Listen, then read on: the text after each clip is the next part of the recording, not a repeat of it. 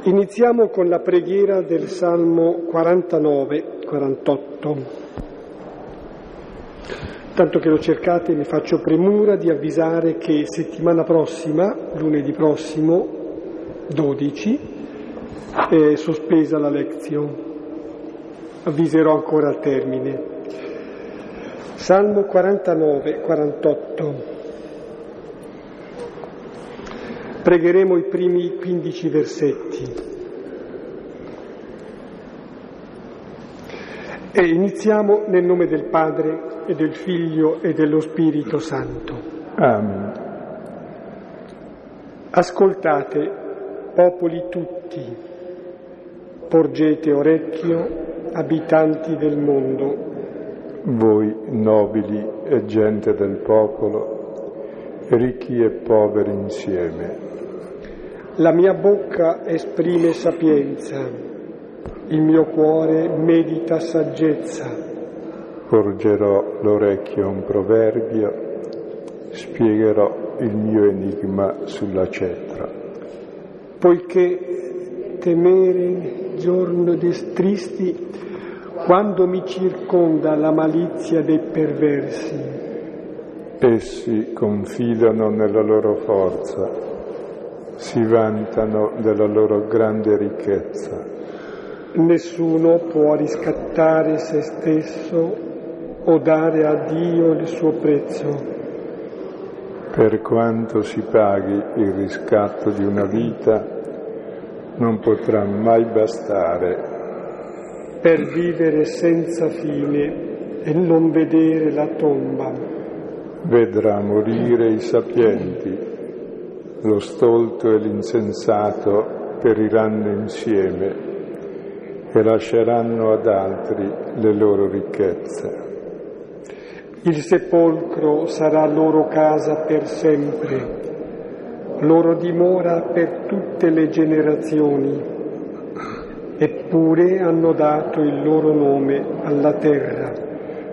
Ma l'uomo nella prosperità non comprende e come di animali che periscono. Questa è la sorte di chi confida in se stesso, l'avvenire di chi si compiace nelle sue parole. Come pecore sono avviati agli inferi, sarà loro pastore la morte. Scenderanno a precipizio nel sepolcro, svanirà ogni loro parvenza gli inferi saranno la loro dimora. Gloria al Padre e al Figlio e allo Spirito Santo, come era nel principio, principio ora e sempre, sempre nei secoli dei secoli. secoli. Amen. Ecco, non è bello leggere un salmo e troncarlo poi nella parte più brutta come abbiamo fatto questa sera. Ecco, invece ha un senso anche troncarlo lì perché vedremo la parte bella durante la lettura. Ecco, il Salmo ci presenta il pastore cattivo che conduce agli inferi e il Vangelo ci presenta il pastore bello che ci porta ai pascoli della vita. Sì, è un salmo in corrispondenza, suggerito spesso in corrispondenza, in opposizione al Salmo 23, 22, quello del buon pastore o del pastore buono. Sono salmi sempre estremamente istruttivi, dice appunto la bocca del Signore esprime sapienza e chiede allora che si porga orecchio per poter capire, poter scegliere. Eh, ci si presentano pastori diversi, il pastore per eccellenza, il pastore bello, che è Gesù Cristo, e altri pastori. Chiediamo la capacità di discernimento e la capacità di una determinazione per una scelta che sia coerente. Stasera terminiamo sì. allora il brano sul pastore. E prima di leggerlo, e per chi anche ci fosse stato le altre volte, eh, ci mettiamo in sintonia nel contesto. Abbiamo visto al capitolo nono l'illuminazione del cieco che viene alla luce viene alla luce grazie al fango che Gesù gli pone sugli occhi e al suo immergersi nell'acqua, che è segno del battesimo. Uno viene alla luce quando gli si pone davanti agli occhi il fango, l'umanità di Gesù, e l'acqua, il dono del suo spirito, allora vede un nuovo modello di uomo. È l'uomo che conosce Dio come padre, che si sa libero, che è figlio e fratello degli altri. Quando uno ha scoperto questo è un uomo nato. Prima di scoprire questo non esiste ancora come uomo. È chiuso in se stesso e non sa chi è lui, chi è Dio, chi sono gli altri. Questo è il primo antefatto. Il secondo antefatto è che quando quest'uomo diventa libero subisce subito l'opposizione dei capi religiosi che lo vogliono tenere schiavo della loro immagine di Dio, della loro immagine di legge, della loro immagine di uomo. E questa storia è sempre molto attuale, perché il problema non è credere in Dio, ma in quale Dio.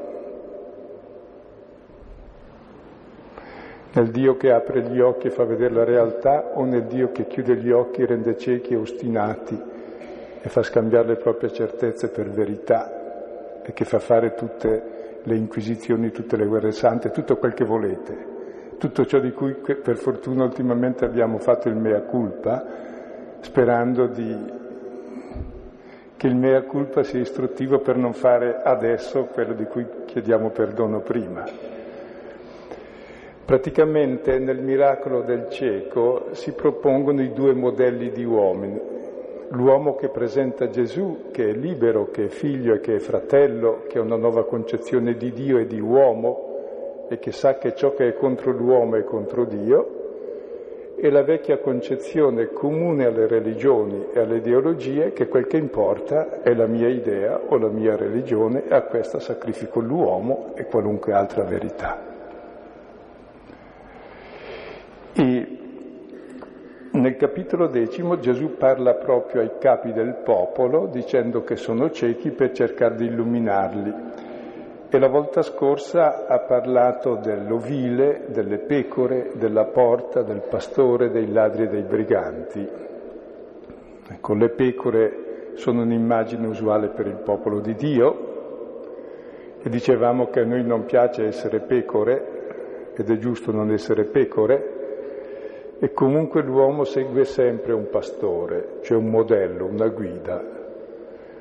Quindi il problema è che modello di uomo ci poniamo. Noi seguiamo quello che è il nostro pastore. È il modello comune, quello del capo, religioso o meno, che più che proporsi si impone con la violenza sugli altri perché può dare la morte, perché ha il potere, Ecco, questo è il modello che conosciamo da Caino in poi e che funziona ancora benissimo, sembra. C'è che domina il più violento, quello che può nuocere di più. Perché se uno si sottrae a, alla legge che lui detta è emarginato, è eliminato, è ucciso. Quindi si instaura un mondo di fraternità negata di uomo che è lupo per l'altro uomo e questa si chiama giustizia. Senza badare a chi ne fa le spese, ne fa le spese l'umanità di ogni uomo. Gesù ci propone un uomo nuovo, che è lui, che è il figlio, che si sa amato dal padre, che ama i fratelli e propone questa libertà di amare e di servire.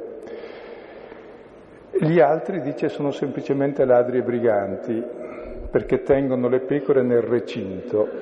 Il recinto è simbolo anche del recinto del Tempio, di tutti quegli steccati religiosi, ideologici, politici o partitici, dove rinchiudiamo le persone come le pecore nel recinto. E nel recinto le pecore stanno di notte,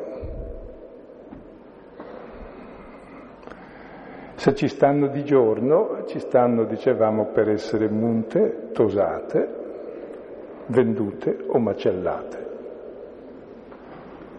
Il pastore è quello che tira fuori dal recinto le pecore. Cioè, fuori metafora, Gesù propone all'uomo l'uscita da tutti i recinti per camminare nella libertà della fraternità dei figli di Dio. Mentre le altre religioni e i capi religiosi e politici tutti hanno bisogno di tenerle nel recinto delle loro idee, sotto il loro dominio e sotto il loro controllo, perché così ci campano sopra. Quindi Gesù vuole sostituire il nostro modello di uomo perché per noi il capo, il pastore, è ciò con cui ci identifichiamo. E questo in un regime, in un regime democratico ancora più chiaro perché lo eleggiamo noi ma anche prima uno si identificava col capo, se no non sarebbe il capo, sarebbe una persona da curare se non si identificasse. E allora vediamo questa sera Gesù, siccome davanti a questa proposta che lui ha fatto ai capi, loro non capivano di cosa parlava, allora questa sera Gesù spiega come mai lui è la porta, la porta è il luogo dal quale si esce verso la libertà, è come lui è il pastore bello in contrapposizione a quel pastore brutto, che sono i briganti, i banditi, che pretendono di essere pastori e tenere il posto di Dio. Quindi è un brano molto, direi, sempre attuale, che può essere letto a vari livelli. Certamente il livello, direi, più immediato e anche più profondo è proprio il concetto di pastore come modello guida che tutti abbiamo e che seguiamo. Qual è il pastore che seguo? Qual è il modello di vita che mi propongo e che oggi si propone a tutti o si impone? Ecco, questo testo vorrebbe aprirci gli occhi, come capita con alcuni nel finale, perché guariamo la nostra vista, perché ripetiamo il male dell'uomo e soprattutto il non capire e credere che sia bene ciò che è male. Quando capisce che ciò che è male è brutto ed è spiacevole non lo fa più, mentre invece fa il male credendo che sia bene, bello, buono e piacevole. E spero che il testo di questa sera ci apra gli occhi su tante cose belle e piacevoli e ci faccia anche vedere la bruttura delle cose che sono spiacevoli e che invece riteniamo bellissime. Leggiamo del capitolo decimo, dal versetto settimo al versetto ventunesimo. Si conclude quindi il discorso su il pastore. Allora disse di nuovo Gesù, Amen, amen vi dico, io sono la porta delle pecore. Tutti quelli che vennero prima di me ladri sono e briganti, ma le pecore non li ascoltarono. Io sono la porta. Se uno entra attraverso di me sarà salvo ed entrerà ed uscirà e troverà pascolo.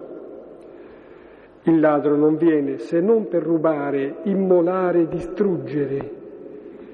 Io venni perché abbiano vita e l'abbiano in abbondanza. Io sono il pastore bello. Il pastore bello espone la sua vita a favore delle pecore. Il mercenario è chi non è pastore, al quale le pecore non appartengono, vede venire il lupo e abbandona le pecore e fugge, e il lupo le rapisce e disperde, perché è mercenario e non gli interessa delle pecore. Io sono il pastore bello e conosco le mie, le mie conoscono me, come il Padre conosce me e anch'io conosco il Padre e dispongo la mia vita a favore delle pecore. Anche altre pecore ho che non sono di questo recinto anche quelle bisogna che io conduca e ascolteranno la mia voce e diventeranno un solo gregge, un solo pastore. Per questo il Padre mi ama, perché io depongo la mia vita per prenderla di nuovo. Nessuno la toglie da me, ma io la depongo da me stesso. Ho il potere di deporla e ho il potere di prenderla di nuovo. Questo comando preso da parte del Padre mio. Ci fu di nuovo una divisione tra i giudei a causa di queste parole. Ora dicevano molti di loro, ha un demonio ed è furioso, perché lo ascoltate? Altri dicevano, queste parole non sono di un indemoniato, può forse un demonio aprire occhi di ciechi? Avete notato qualche piccola variazione nella traduzione? Abbiamo messo pastore bello, in greco c'è la parola bello, che è più significativa di buon pastore, e poi dove nella traduzione c'è offrire la vita, ecco, in greco c'è una parola che è sempre uguale, che però assume tre significati diversi. Eh, Giovanni usa spesso le parole con vari significati perché noi normalmente facciamo lo stesso. Abbiamo tradotto con, invece di offrire, prima esporre, poi disporre e poi deporre. E il testo ci presenta prima Gesù come la porta, dal versetto settimo al decimo, e dice chi non passa da me è ladro e brigante. E tutti quelli prima di me non sono passati di me, sono ladri e briganti. Vedremo cosa vuol dire. Poi dal versetto decimo si propone come il pastore bello, in contrapposizione ai pastori brutti, che ne conosciamo tanti. E lui si propone pastore perché espone, dispone e depone la vita a favore delle pecore. Cioè, io accetto di essere capo perché sono servo di tutti, ma realmente, fino a dar la vita. Tutti gli altri sono ladri e briganti. E poi c'è dal versetto 16 dice e questo io lo faccio non solo per le pecore di questo ovile che è Israele, ma ci sono tanti ovili al mondo dove la gente è chiusa, è sfruttata. Ecco, devo liberare tutta l'umanità da tutti gli ovili e fare non un solo ovile, un solo pastore, come spesso si dice, ma un solo gregge. Vedremo cosa significa. Poi c'è il finale eh, che si dice che la reazione, che è la reazione che capita a noi. Uno che dice queste cose, ma è matto. Dicono molti. Qualcuno dice, e però, questo è illuminato, apre gli occhi ai ciechi. Quindi vediamo se apre gli occhi anche a noi, o se siamo tra i molti che dicono è matto. La maggioranza dice che è matto e quindi siamo in buona compagnia. Se si fanno i sondaggi risultava matto. Se invece uno capisce, apre gli occhi dice ma guarda che roba. Ecco, chiediamo al Signore che ci apra gli occhi perché è in gioco non una cosa qualunque, ma in gioco proprio il concetto di pastore bello, cioè di modello di vita che seguiamo. Poi il modello che seguiamo lo realizziamo, quindi che tipo di persona voglio essere, poi che tipo di società, che tipo di mondo ne nasce. E Gesù è venuto proprio a salvarci illuminandoci su chi è l'uomo, su chi è Dio, su cos'è la legge. E adesso cominciamo i primi versetti sulla porta. La metafora della porta, 7, 10. Allora disse di nuovo Gesù, Amen, amen vi dico, io sono la porta delle pecore. Tutti quelli che vennero prima di me ladri sono e briganti, ma le pecore non li ascoltarono.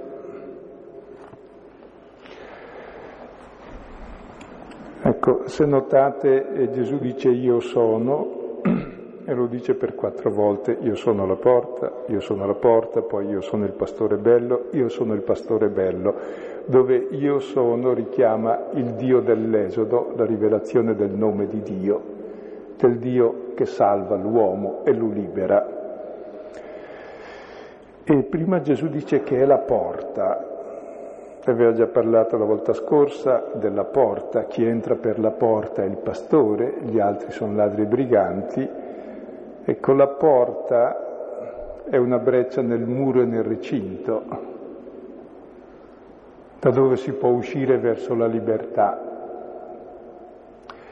Gesù presenta la porta che è l'apertura tra l'uomo e Dio in quanto parola di Dio incarnata, è la porta dell'uomo su Dio, è la porta dell'uomo sulla verità dell'uomo che è figlio di Dio. E chi entra per questa porta, ecco, entra attraverso l'intelligenza perché il figlio è il verbo del padre, l'intelligenza, entra attraverso la libertà e l'amore perché il figlio libero che ama risponde all'amore e fa un certo tipo di vita. E da quella porta le pecore trovano la luce e la libertà. E Gesù fa un'affermazione che ci sembra strana. Tutti quelli prima di me ladri sono e briganti e quelli dopo, e sta a vedere, dipende da noi quelli dopo, quelli prima tutti. Cosa vuol dire? Quelli che noi da Adamo in poi riteniamo come le persone importanti, come i modelli della nostra vita, sono tutti ladri e briganti, da Adamo in poi. Cosa ha fatto Adamo? Non ha accettato di essere figlio, ha voluto di essere padre eterno. Cosa ha fatto Caino, il suo degno figlio? Ha pensato di essere l'unico al mondo, ha ucciso il fratello. E tutta la storia si ripete così. Noi pensiamo che Dio sia il solo, antagonista di tutti, il più forte, il più potente di tutti, che domina su tutti, io voglio essere come Dio e allora faccio altrettanto e quelli che hanno sempre dominato la storia, hanno lasciato il loro nome nella storia, sono quelli che fanno così. E Gesù li chiama ladri e briganti. Avevamo visto la volta scorsa ladro e Giuda, che dice suo ciò che è di tutti, perché tutto quel che c'è è dono del Padre e dei fratelli, quindi è di tutti, chi si appropria. E tutti vogliamo appropriarci, è un latrocinio, e brigante è Barabba, in Giovanni, Barabba era un bandito che voleva prendere il posto del, di Pilato nella fattispecie. Ecco, chi è il bandito? È uno che vuole prendere il posto di chi domina. Se è più forte di chi domina, domina lui e diventa lui quello che detta legge. Se no è vittima, ma se lui è abbastanza forte, rende vittima quello che aveva il potere prima. Quindi tutti giochiamo sempre allo stesso gioco di ladri e briganti. E Gesù viene a dirci, guardate che è un brutto gioco. Siamo tutti carnefici e vittime. Siamo tutti persone che distruggono la nostra umanità e oggi lo possiamo vedere anche bene. Dice, ma le pecore non li ascoltarono. Io credo che sia una speranza di Gesù che le pecore non li ascoltino.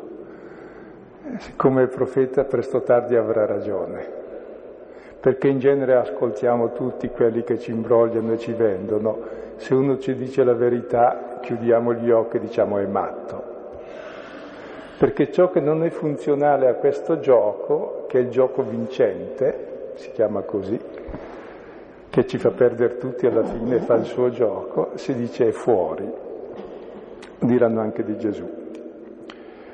E Gesù continua, se uno è, entra attraverso di me che sono la porta, sarà salvo, perché entrerà ed uscirà. Gesù non è che vuol farci entrare e uscire dall'ovile, dice chi entra in me uscirà finalmente dall'ovile e troverà il pascolo, troverà la vita e la libertà. Il ladro invece cosa fa? Ecco, sì, il ladro non viene se non per rubare, immolare, distruggere. Io venni perché abbiano vita e l'abbiano in abbondanza. Sulla porta mi sento di dire questo. Rispetto al muro, o anzi al recinto, si parla di recinto dell'ovile, che seppure protegge però anche imprigiona, ecco, la porta credo significa la capacità o la possibilità di comunicazione, di comunione, cioè quella porta che è Gesù, ecco, è la rottura di ciò che separa Dio da noi, noi da Dio. e quindi la possibilità di una comunicazione, di una comunione, cosa desiderata da lui e cosa desiderata anche da noi, desiderata soprattutto da lui, intuita in qualche modo e implicitamente desiderata anche da noi. Ecco, il ladro cosa fa? Fa il contrario del pastore. Il pastore viene perché tutti abbiano la vita in abbondanza, il ladro viene per rubare, immolare e distruggere. Gesù chiama ladri i capi del popolo, capi religiosi, perché rubano, si appropriano del gregge, il gregge mica è loro, sono tutti liberi, sono figli di Dio, si appropriano dei beni del gregge, li immolano, è un termine religioso, cioè sacrificano le persone ai loro modelli, ai loro interessi, dicendo che questa è una cosa divina, non si può fare diversamente, è sacrosanta, è dovuta, cioè si inventano la legge e la impongono a tutti con i loro modelli e poi distruggono l'uomo. Ecco, e questa prima parte Gesù vuol far vedere quanto è brutto il pastore brutto, ma non c'è ancora riuscito. Speriamo di vedere il pastore bello e nel seguito. Allora, dal versetto undicesimo, io sono il pastore bello. Il pastore bello espone la sua vita a favore delle pecore. Il mercenario, chi non è pastore, al quale le pecore non appartengono, vede venire il lupo e abbandona le pecore, fugge e il lupo le rapisce, disperde, perché è mercenario e non gli interessa delle pecore. Ecco, ora Gesù dice io sono il pastore bello. Ci fermiamo un po' sulla parola bello. Ecco, bello qui vorrebbe dire il pastore che fa il suo mestiere, che è buono, che è adatto. Noi traduciamo in genere il buon pastore ed è anche giusto, però la parola bello è più bella, perché vuol dire qualcosa che è bello, che attira e che piace. Difatti lo segui se ti piace il pastore. Difatti seguiamo altri pastori perché li troviamo più belli, invece sono estremamente brutti Ecco, e Gesù espone questo pastore bello di quella bellezza che salverà il mondo. E la sua bellezza eh, la fa consistere in tre cose. La, eh, la prima sono tre cose che riguardano la sua vita. Il primo fatto è che espone la vita per le pecore. Poi vedremo cosa significa. Il secondo non solo espone la vita ad ogni pericolo, quindi è coraggioso difendere pecore perché le ama, nel secondo dispone della sua vita a favore delle pecore. E qual è la vita di Gesù? È la sua conoscenza del Padre, la sua unione col Padre. Dona a noi questa sua unione col Padre, ci rende figli. Poi terzo, ancora più profondo, vedremo Gesù depone la sua vita a favore delle pecore, cioè sa dare la vita e proprio dando la vita la riceve ed è figlio uguale al Padre. Quindi la bellezza del modello che Gesù presenta è che invece di rubare la vita degli altri, di disporre della vita degli altri e di uccidere la vita degli altri, è di uno che espone la sua vita, dispone della sua vita e sa deporre la sua vita e riprenderla perché ha un unico comando, che è quello di amare con un amore più forte della morte. Ed è questo il modello che propone ad ogni uomo. E adesso vediamolo per ordine. Vediamo dal versetto 11 al 14. Ecco. Allora, il primo è il pastore bello espone la vita. Cioè la prima caratteristica è il coraggio di saper mettere la propria vita a rischio, cioè non è che pensi a salvare se stesso. Se Dio pensasse a salvare se stesso, come pensiamo noi anche cristiani a salvarlo tante volte dagli empi, gli converrebbe cambiare mestiere, perché Dio è Dio perché non salva se stesso ma dona se stesso per salvare gli altri. Quindi la prima caratteristica è l'esporre la vita. Non ha paura di esporla. Non è come il mercenario che non gli interessa, non ama le pecore, interessa il salario, gli interessa guadagnare sulle pecore, quindi dove c'è da perdere qualcosa si ritira e fugge. Dove c'è da guadagnare, eccolo lì pronto. Il pastore no, espone a proprio rischio la vita. Sì, credo che appunto la contrapposizione eh, si giochi proprio su questi due termini, su questi due verbi il pastore bello espone la sua vita, cioè rischia, l'altro invece non rischia, anzi si dice neanche che sfrutti il gregge, ma dice che abbandona le pecore, prende le distanze, non si interessa, non gli sta a cuore. È un fatto, beh, di sentimento, ma in senso forte, profondo. Questo ci tiene alle pecore, le ama e quindi si espone l'altro si disinteressa appunto e abbandona. Cioè, si disinteressa quando viene il lupo, quando non viene si interessa molto per tosarle, per tenerle schiave, per sfruttarle e macellarle. Quindi c'è interesse e interesse. C'è l'interesse del pastore che espone la vita e rischia la vita perché gli stanno a cuore, davvero, ama. L'altro ama il suo interesse. Quindi finché loro rientrano nel suo interesse anche ha una certa cura. Quando dovrebbe perderci lui, allora se ne va. Ecco, pensate un pochino in tutte le nostre relazioni di che tipo sono. Se sono da mercenario o da pastore bello. Perché è facile vederlo in grande, no? Si spera ma vederlo in concreto, nella nostra vita concreta, quanto il nostro rapporto è davvero più da mercenario, finché c'è il mio interesse ci sto, dopo non ci sto più al gioco. Va bene, così fanno tutti.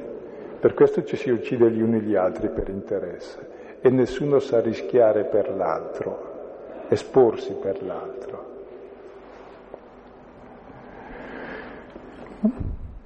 Cioè l'interesse vuol dire essere dentro, cosa ho dentro nel cuore?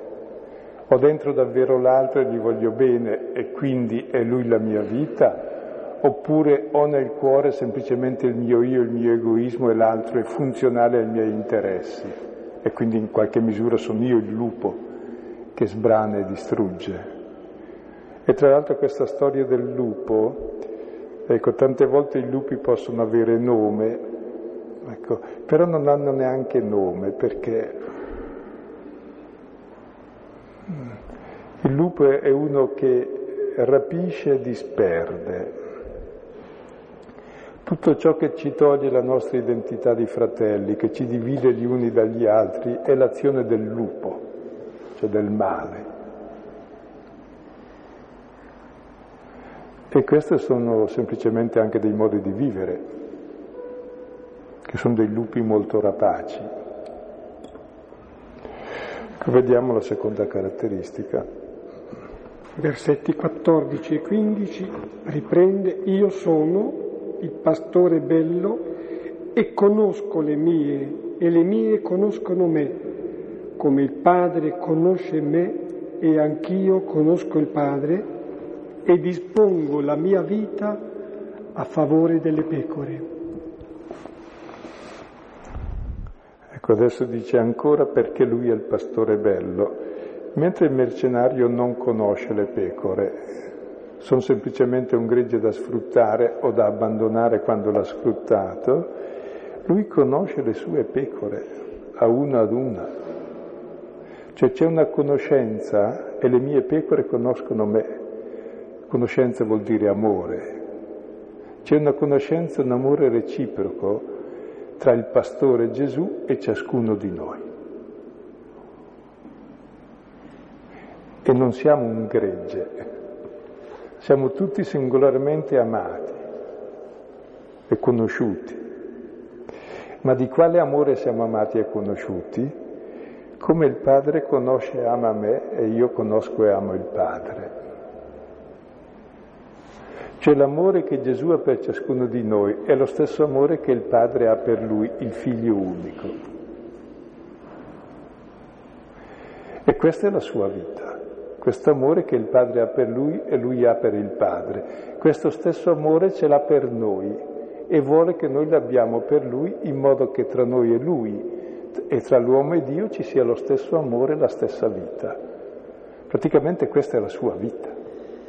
E lui cosa fa? dispone della sua vita a nostro favore, cioè ci mette a disposizione la sua vita di figlio, in modo che possiamo vivere da figli del Padre, cioè vuol renderci come Dio, effettivamente.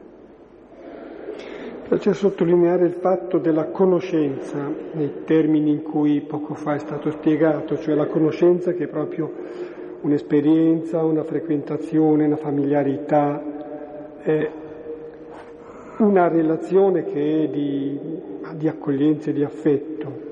Il pastore di cui dice Gesù, lui stesso, il pastore bello, conosce. Invece il falso pastore non conosce, cioè conosce se stesso, conosce i suoi interessi, è chiuso su se stesso. Il pastore bello è aperto alla conoscenza, appunto all'amore per le pecore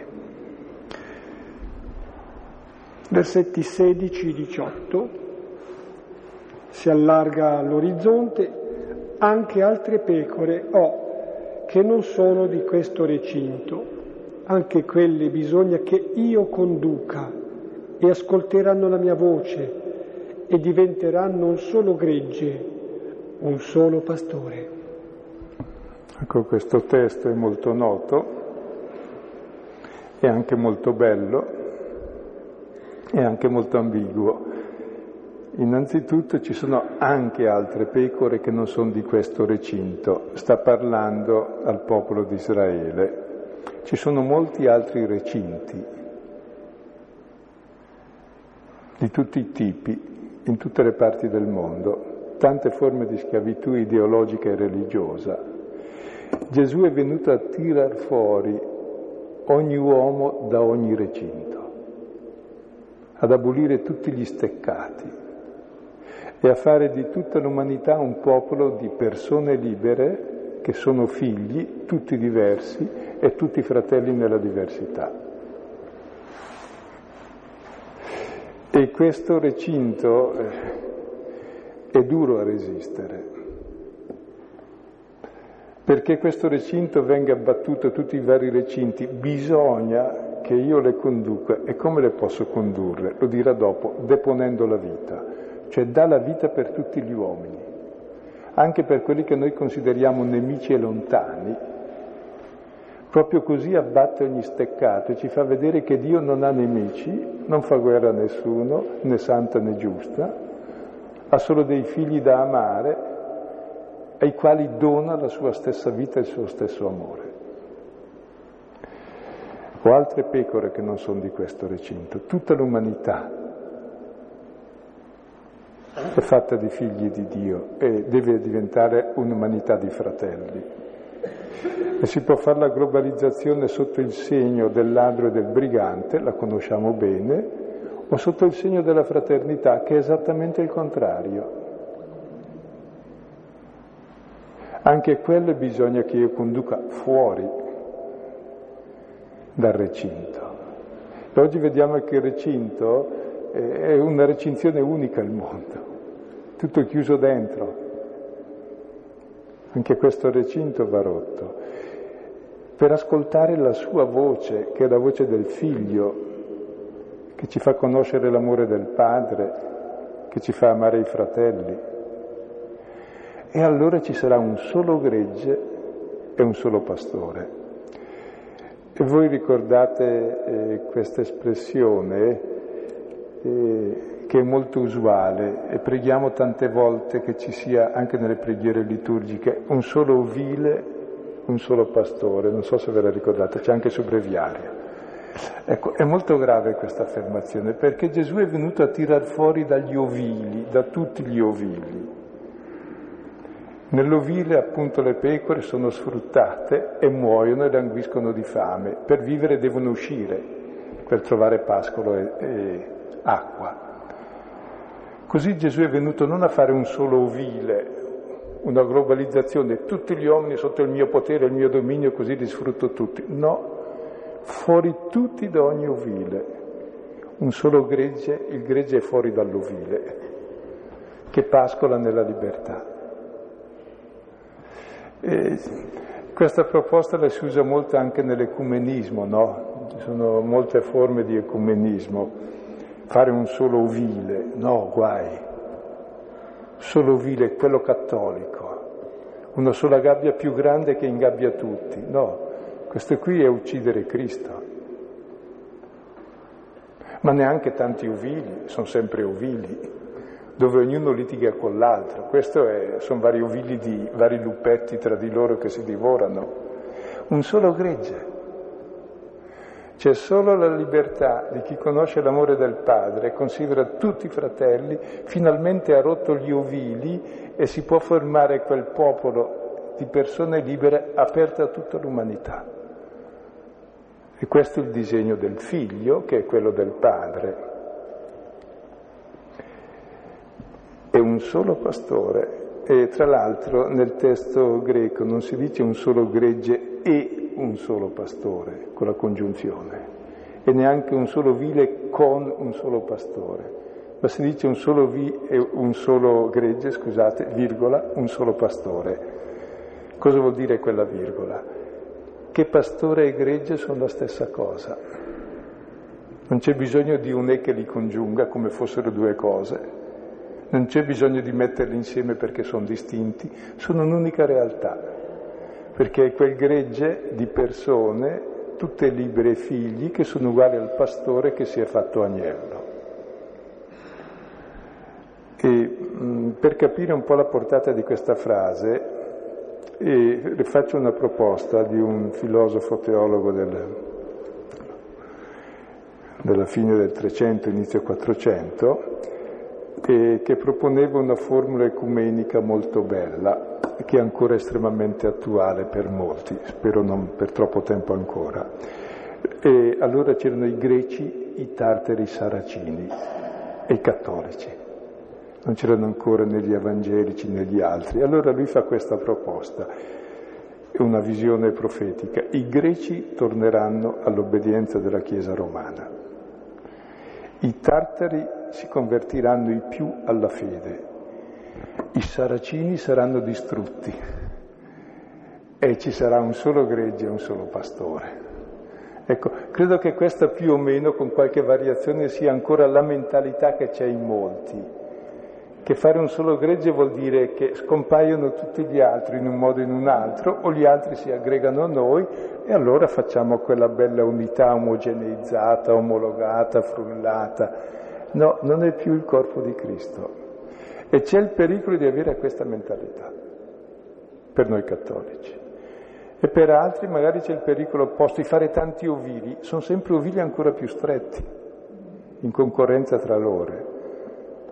Invece siamo davvero un corpo, non un frullato, e nel corpo le varie membra sono tutte diverse, se no non servono, e tutte collegate e non divise, altrimenti sono morte. Così proprio tenere la differenza e la comunione. Questo cominciando anche dalle nostre parti interne, eh, cominciando dalla nostra famiglia, nella nostra comunità, nei nostri rapporti, ma poi anche a livello più grande di chiese, di società, arrivare a questa forma proprio dove c'è la diversità rispettata e che però è a servizio reciproco delle altre diversità come il pastore. E adesso vediamo il perché di tutto questo e concludiamo. Per questo il Padre mi ama perché io depongo la mia vita per prenderla di nuovo. Nessuno la toglie da me, ma io la depongo da me stesso. Ho il potere di deporla, io ho il potere di prenderla di nuovo questo comando preso da parte del Padre mio. Ecco Gesù adesso eh, dice l'ultima qualifica del pastore bello. Il pastore bello è quello di essere figlio amato dal Padre. E perché Gesù è amato dal Padre? Perché sa deporre la vita, sa dare la vita per i fratelli. Sarà proprio dando la vita che fa di tutti noi un popolo unico di persone libere. Ecco l'ultima caratteristica allora del pastore bello è il dare la vita. Ecco, noi vogliamo sempre rubare e possedere la vita così la uccidiamo. La vita c'è se la dai, la vita si realizza, siccome è amore la vita, nel dono di sé, nel dare la vita. E la morte di Gesù non è morte, ma il dare liberamente la vita per riprenderla di nuovo, perché è proprio dandola che la ricevi, cioè diventi come il Padre che sa dare la vita. Ecco, qui è il mistero più profondo di Gesù che dice, e io ho il potere. E qual è il suo potere? È il potere di Dio, il potere di Dio è dare la vita, non di toglierla. Gli altri poteri la tolgono, Dio ha il potere di darla e proprio così la prende di nuovo. È la vita che in quanto data si realizza come dono d'amore e diventa vita. Se non la dai e la trattieni non è più vita, è morte. Sembra che con forza Gesù dica che beh, secondo la cronaca gli è stata tolta la vita, è stato ucciso, ma secondo la storia, la storia della salvezza, è lui che ha dato la vita. Ha il potere di darla e di prenderla, di riprenderla, prenderla di nuovo, perché è proprio una circolazione di amore. La vita, l'amore l'ha ricevuto dal Padre, li trasmette a noi regalando e questo consente all'amore di tornare al Padre. Questo senso che dice questo comando ho preso da parte del Padre mio. Ecco, tenete presente che Gesù sta parlando ai capi religiosi che hanno tanti comandi per tenere soggetto il popolo e Gesù dice questo è il comando, l'unico comando che realizza tutto il potere di Dio, che è quello di dare la vita. Ed è il comando del Padre, che ama il Figlio, ed è il comando del Figlio che ama come il Padre. E sarà poi l'unico comando che ci lascia, amatevi gli uni gli altri come io ho amato voi. Come vedete in questo brano è Gesù come al cieco davanti agli occhi ha messo il suo fango, la sua umanità. Ecco, così ci pone la vita e così realizzarla pienamente, una vita come amore. Ora perché Gesù dice queste parole? Le dice proprio ai capi religiosi perché cambino il loro comando che hanno dentro, il loro pastore, che li guida. Lo dice a noi perché cambiamo immagine di Dio e di uomo, e lo dice a noi perché cambiamo il nostro rapporto non solo con Dio, ma con noi e con gli altri. E le reazioni a questa sua proposta eh, sono sempre duplici, come ogni proposta. Versetto 19. Sì. Quello che crea appunto la divisione, lo schisma, lo scisma, una divisione fra i giudei a causa di queste parole. Molti ha un demonio ed è furioso, perché lo ascoltate? Altri, queste parole non sono di un indemoniato. Può forse un demonio aprire gli occhi dei ciechi? Ecco, queste parole di Gesù che abbiamo ascoltato questa sera fanno una divisione come tra i giudei così tra noi e all'interno di noi. Divisione in greco è scisma, è lo scisma, la divisione. In cosa consiste questa divisione? Mm. Nel giudizio che noi diamo su Lui. Per noi quanto Gesù ha detto è proprio di un pazzo furioso, come si dice qui, di uno che delira. Ecco, allora vuol dire che siamo ciechi, che abbiamo ancora un'immagine di Dio e di uomo che è quella appunto del ladro, del brigante, del mercenario che ruba, sacrifica, immola, distrugge e perde. E allora va ripetuto il racconto. Altri invece, grazie a Dio il coro, molti dicono così, e molte voci in noi dicono così, però c'è in noi anche un'altra voce, e anche tra il coro ci sono sempre altri che sono altri e dicono, ma come? Può un demonio aprire gli occhi al cieco? Questi sono quelli che hanno capito di essere ciechi e hanno aperto gli occhi. Dicono, finalmente queste parole mi hanno davvero aperto gli occhi su chi è Dio, su chi è l'uomo, su qual è il modello che seguo.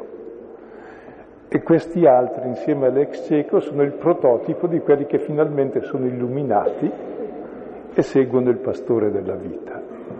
Per i molti si ripeterà il racconto. E forse dobbiamo ripetercelo sempre molte volte perché siamo tra questi altri che dicono, ma questo apre gli occhi ai ciechi.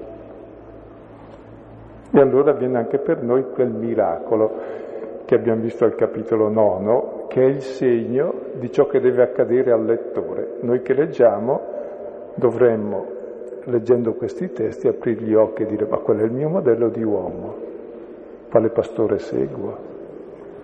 È davvero il pastore bello?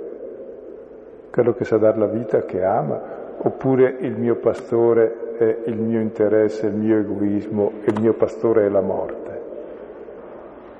Cerco il potere, il dominio sugli altri, a tutti i livelli, oppure cerco qualcos'altro. Ecco, chiediamo al Signore che ci illumini. Testi utili per un approfondimento, innanzitutto dei Salmi abbiamo già citato il Salmo 23 e 49, possiamo aggiungere anche il Salmo 37 e il Salmo 73. Poi abbiamo già consigliato, ma ripetiamo, Ezechiele 34, tutto il capitolo, Zaccaria 11, 4, 7, i sinottici senz'altro Luca 15, 4, 7 e poi Giovanni capitolo diciassettesimo, tutto il capitolo diciassettesimo di Paolo, la prima Corinti, capitolo 12, tutto il capitolo, e poi l'Apocalisse, capitolo quinto, 1, 11. Ecco, sospendiamo qui, avvisando ancora che lunedì prossimo è sospesa la lezione. Buonasera. È tutta la settimana che ho in mente un'immagine. Questa sera mi si è rinforzata. Spero di, essere, di poter essere chiara. Allora, ehm, pensando al mio passato, mi vedo nel recinto delle pecore e vedo il recinto. Il recinto non è fatto di steccato, è fatto di specchi. E allora io sicuramente non sono ferma, mi muovo molto. Mi specchio, vedo e mm, cerco ancora, non mi vanno questi specchi. Finalmente gli specchi si rompono. Quando si rompono io non vedo più nulla e in quel momento vedo ed è grazia. Ecco, da questo momento in poi cammino. E il modello è Gesù ed è gioia. Ok?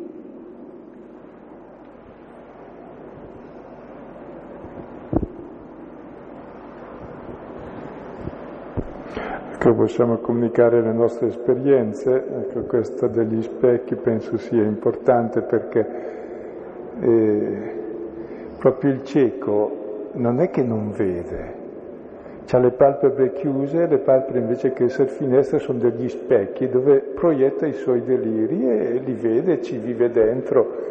In questo recinto che lui non sembra un recinto ma è lo specchio di tutte le sue cose belle che pensa siano belle fino a quando si rompe lo specchio e vede invece che è una gabbia. Prego.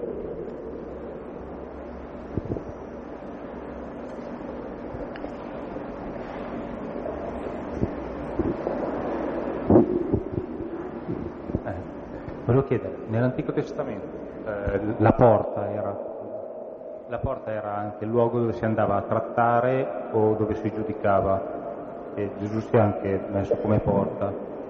E poi eh, più avanti negli Atti degli Apostoli, quando Paolo stava andando a Gerusalemme, anche lì parla di, di pastore, di pastori, aspetta dov'è che... No.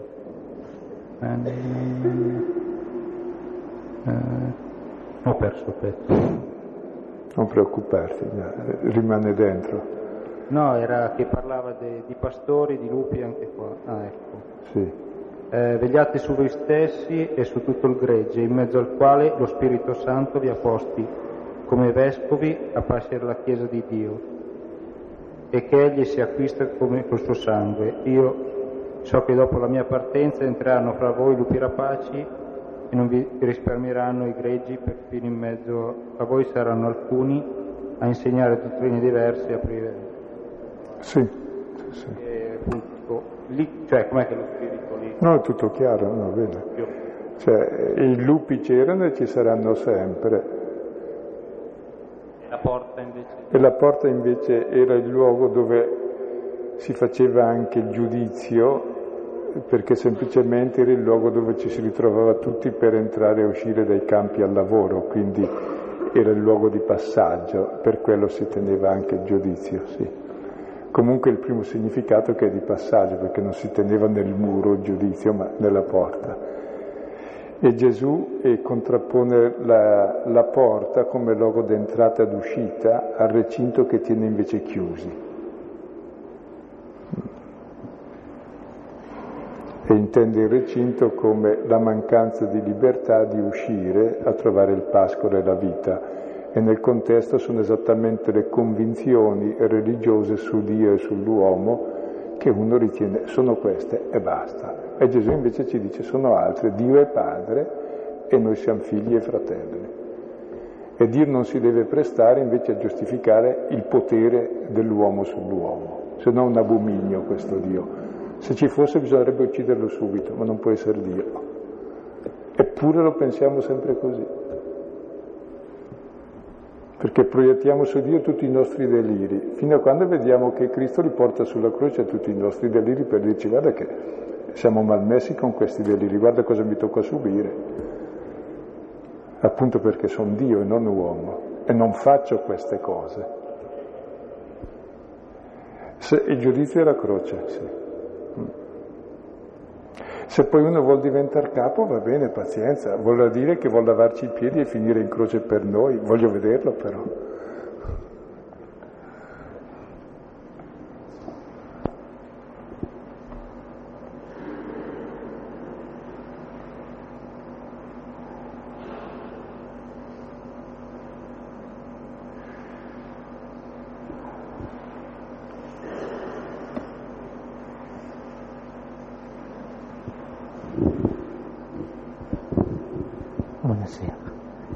Pensavo a ciascuno di noi, io in particolare, mi vedevo sia come pecora, sia come lupo, sia come pastore. E penso che in questo brano Gesù voglia dirci spogliarsi sia della veste del lupo che quello del pastore e essere solamente agnello, agnello pronto a offrirsi per gli altri. Ma come?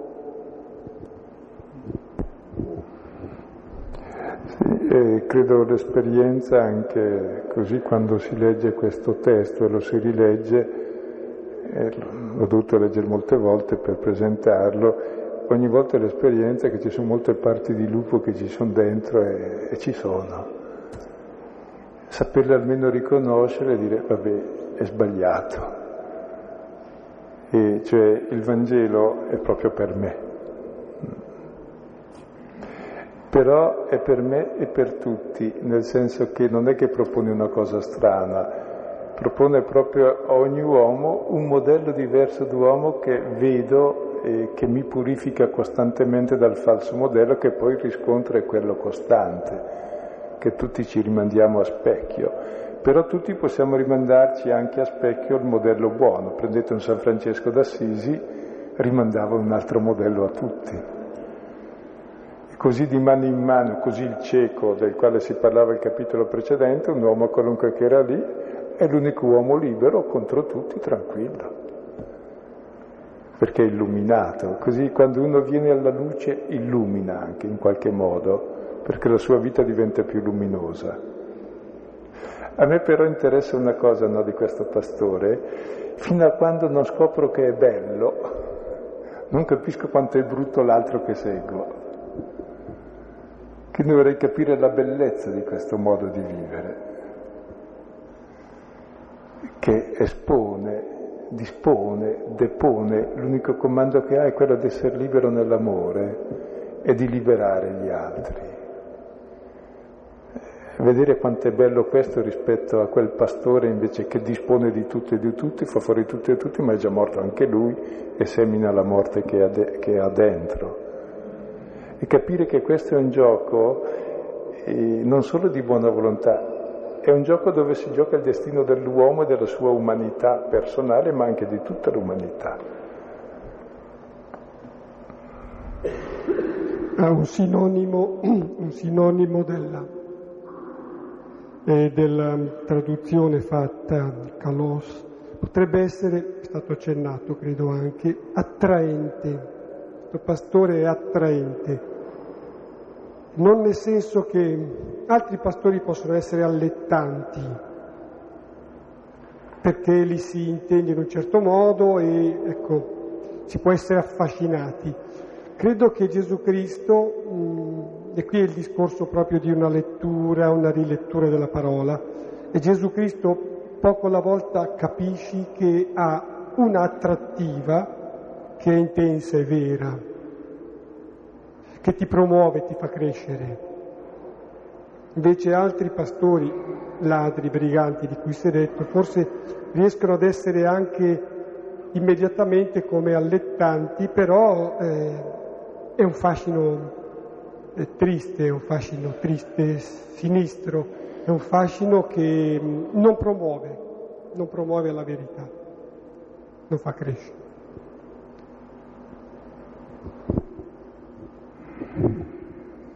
Volevo chiederle, io personalmente ho un problema eh, di questo tipo, cioè quando vedo i lupi, cioè,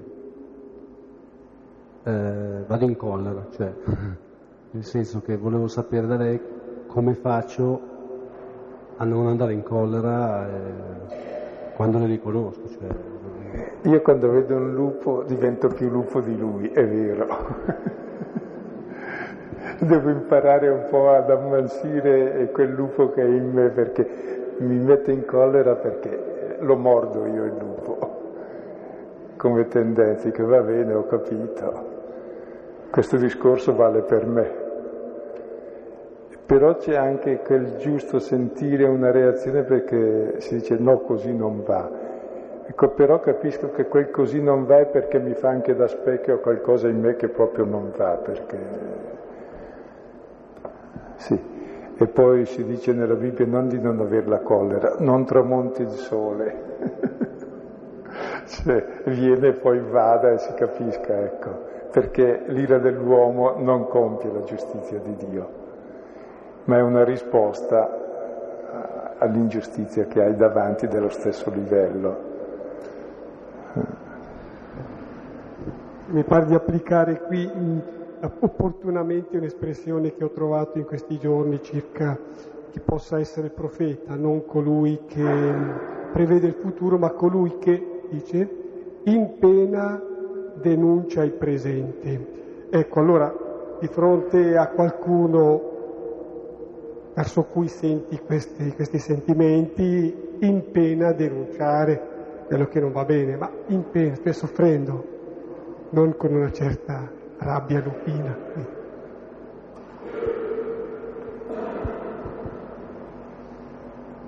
Qualche altro intervento prima di terminare?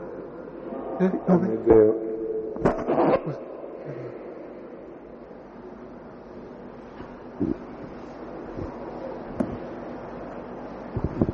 Non vorrei farti cadere le braccia stasera, però ehm, si capisce che il cieco quando viene ad avere il miracolo di riprendere la vista crede e ritorna eh, alla luce, quindi diventa un uomo nuovo, senza peraltro che eh, Gesù sia ancora morto. È chiaro che se poi Gesù dà la vita, la riprende e quindi diventa ancora più credibile. Però era proprio necessario, eh, questa è la domanda, eh, che, che, dovesse proprio dare la vita e non soltanto un messaggio come il miracolo che ha fatto, perché in fondo anche tutte le persone che sono venute prima del momento storico in cui Gesù è vissuto si sono trovate stesso, nella stessa situazione in cui si è trovato il cieco, hanno trovato degli esempi, hanno trovato un'illuminazione magari personale per poter diventare persone che magari seguendo un determinato modello si sono trovate a vivere meglio senza peraltro avere eh, l'esempio di qualcuno che morisse per loro. Sì, e circa la domanda se era proprio necessario, eh, Gesù al versetto 16 usa la parola bisogna che si traduce anche necessario, che è sempre collegato col deporre la vita. Cioè quando si dice è necessario, bisogna nel Vangelo si intende la croce. Perché è necessario che Dio finisca in croce. È proprio necessario, per un semplice motivo, che l'uomo purtroppo c'è perché se l'è fatta su. Per Dio è necessario essere lì perché lo ama e solo lì gli testimonia che c'è un amore più grande di ogni male e della morte. Quindi per questo è necessario. E dopo Giovanni è molto astuto, non si dice mai che Gesù muore, quando Gesù parla di sé non dice mai che muore.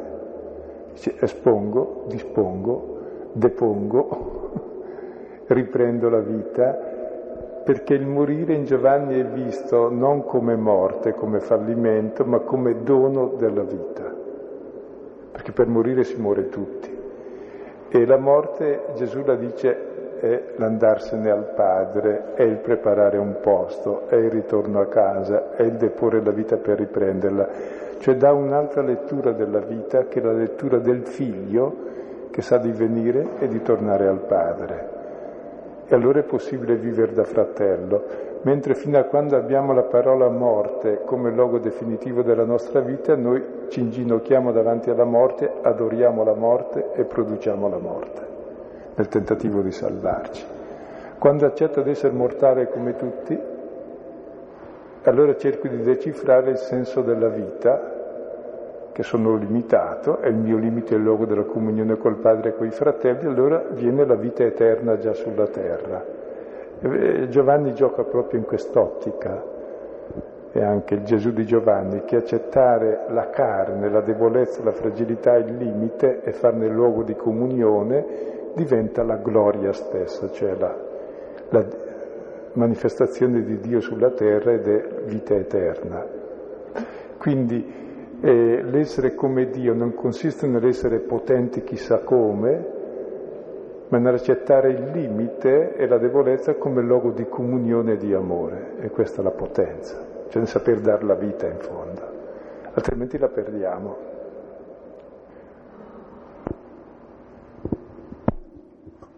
Ho, ho pensato due cose. La prima, è, è stato citato il peccato di Adamo. In effetti la tentazione diceva diventereste come Dio. E, e mi è venuto di, da pensare che eh, Dio in Gesù ci offre di diventare parte di Lui, di partecipare della sua vita, che è la vita eterna, e addirittura della sua natura, la natura divina in Gesù.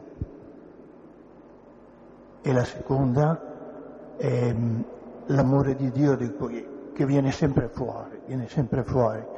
Eh, mi ha colpito ieri nella prima lettura, mi pare, eh, diceva la sapienza, eh, perché tu ami tutte le cose esistenti, perché tutte sono tue, Signore. amante della vita. Ecco, penso, ciascuno si, d'accordo, ciascuno si deve sentire amato in prima persona, va bene? E, ma non, io personalmente non ci sono, insomma, come, eh, ho, l'ho capita sta roba qua, l'ho capita, però eh, penso che dovrei spenderci probabilmente eh, un po' più di tempo, va bene, metterla lì davanti, starci davanti e, e cercare di capire fino a dove arriva, allora forse riuscirei a convertirmi. Ecco, pensavo un pochino no, diventare come Dio, è vero, l'importante è avere davanti agli occhi come è Dio, come è, per diventare come Lui, come ecco, è il fango di Gesù, la sua umanità, la sua debolezza, la sua solidarietà con noi, la sua compassione, tenere quella davanti agli occhi mi fa capire, e giorno dopo giorno mi, mi trasforma, ecco. Mm. È un cammino lento l'illuminazione e viene dal fango, non da cose sublimi.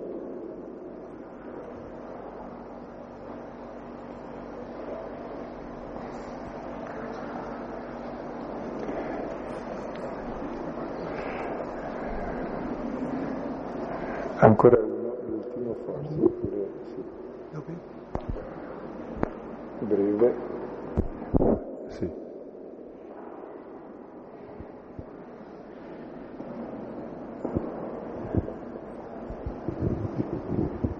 La mia vuole essere sia, diciamo così, un, forse un punto su cui poter riflettere, ma anche una domanda. Io eh, mi ritrovo in questa situazione da, da, un bel po' di tempo ormai, ovvero quello di eh, non avere assolutamente paura della morte perché per me eh, morire non, non, costituisce paura, pur essendoci di base la consapevolezza chiaramente comunque che eh, io comunque prima di, di, godere di quella luce, di quella um, gioia di cui Dio ci parla, um, tra coloro che, che sono direttamente accanto a Lui, già accanto a Lui Ora mm, dovrò chiaramente avere la mia, la mia, purificazione anche lassù in qualche modo, no? prima di, di poter giungere a questo, a questo, livello, chiaramente. Ecco, io mi trovo in questa situazione, forse può essere già questo un primo passo, se piccolo, diciamo così, verso un qualcosa che può, diciamo così, essere buono, ecco. Ecco, non lo so perché poi cammino a conoscere solo Dio. Ecco, però anche Gesù ha avuto paura della morte. A me non preoccupano le paure, eh, è giusto anche averle, è giusto superarle. E quello che vedo molto in gioco è, è se capisco la bellezza del pastore.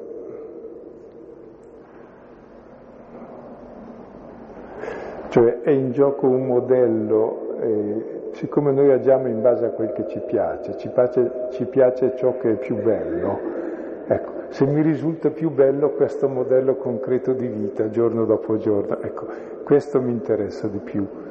Dopo quel che io sento sulle singole cose, sento una cosa e anche il contrario di quella sempre. Però alla fine qual è il piacere vincente, quel che mi piace di più? È questo modello, è questo che mi conquista. Ecco. Ciò che più mi piace lo seguo sempre. L'importante è che sia quello che non mi seduca e non mi abbandoni dopo, che sia quello che mantiene le promesse, cioè sia davvero il pastore bello della vita. E che io trovo che sia giusto anche diventare lupi, nel senso che per non essere paternalisti con gli altri, ci mettiamo alla pari. Importante non fare le gerarchie, cioè con uno piccolo mi arrabbio e col capo ufficio no. E allora non c'è più la regola. Siamo lupi con gli agnelli, agnelli con i lupi, vero? Ah, è giusto. Dopo mettiamo pure il limite delle ore 18, però mi sembra giusto, ci mettiamo alla pari e questo presuppone poi che quando lui mi abbaia io devo accettare che mi abbai, ecco. Però mi sembra molto salutare e umano che, che, qualche volta si abbai, perché comunque una delle, al di là di quando vediamo, una delle nostre cecità peggiori mi sembra, cioè più problematica, era, è quella della buona fede. Questo è un problema molto grosso. Ecco, e io volevo dire questo stasera, che sono molto grato a questi incontri perché parte tante considerazioni, ma anche sul piano strettamente etimologico, importantissime. Cioè io non sono né, né filologo né, né, un rigorista, però eh, cambia tutto quando si traduce bene una parola. Questo è un altro problema grossissimo no? come quella storia della virgola, oppure il buon pastore e il pastore buono. Ma è fondamentale questa differenza. Evidentemente chi traduceva prima, non so, non, non avrà incontrato il pastore bello, secondo me. No, che l'hanno incontrato, poi dopo... Non l'ha incontrato il buon pastore, una melassa. Eh. Ecco, perché questo è molto importante. Quello che è venuto fuori poi stasera è, è di un, bellezza estrema, nel senso che sembra Gesù veramente fuori di testa, nel senso che dice io sono bello, gli altri sono tutti ladri e briganti, Dio conosce me, io conosco Dio, ma nello stesso tempo a entrare in sintonia con Lui mi sembra che appunto sia solo una, il prodotto di una, di una modestia, cioè una consapevolezza di una modestia perché appunto è lì disponibile e se ha questa consapevolezza non c'è da meravigliarsi, anzi è autorevole e diventa bello. È uno dei discorsi più belli anche di rivelazione dell'uomo Gesù come modello d'umanità proprio. Sì. E qui dobbiamo interrompere adesso, così andiamo a casa. E ci vediamo tra, quindi, tra due settimane allora.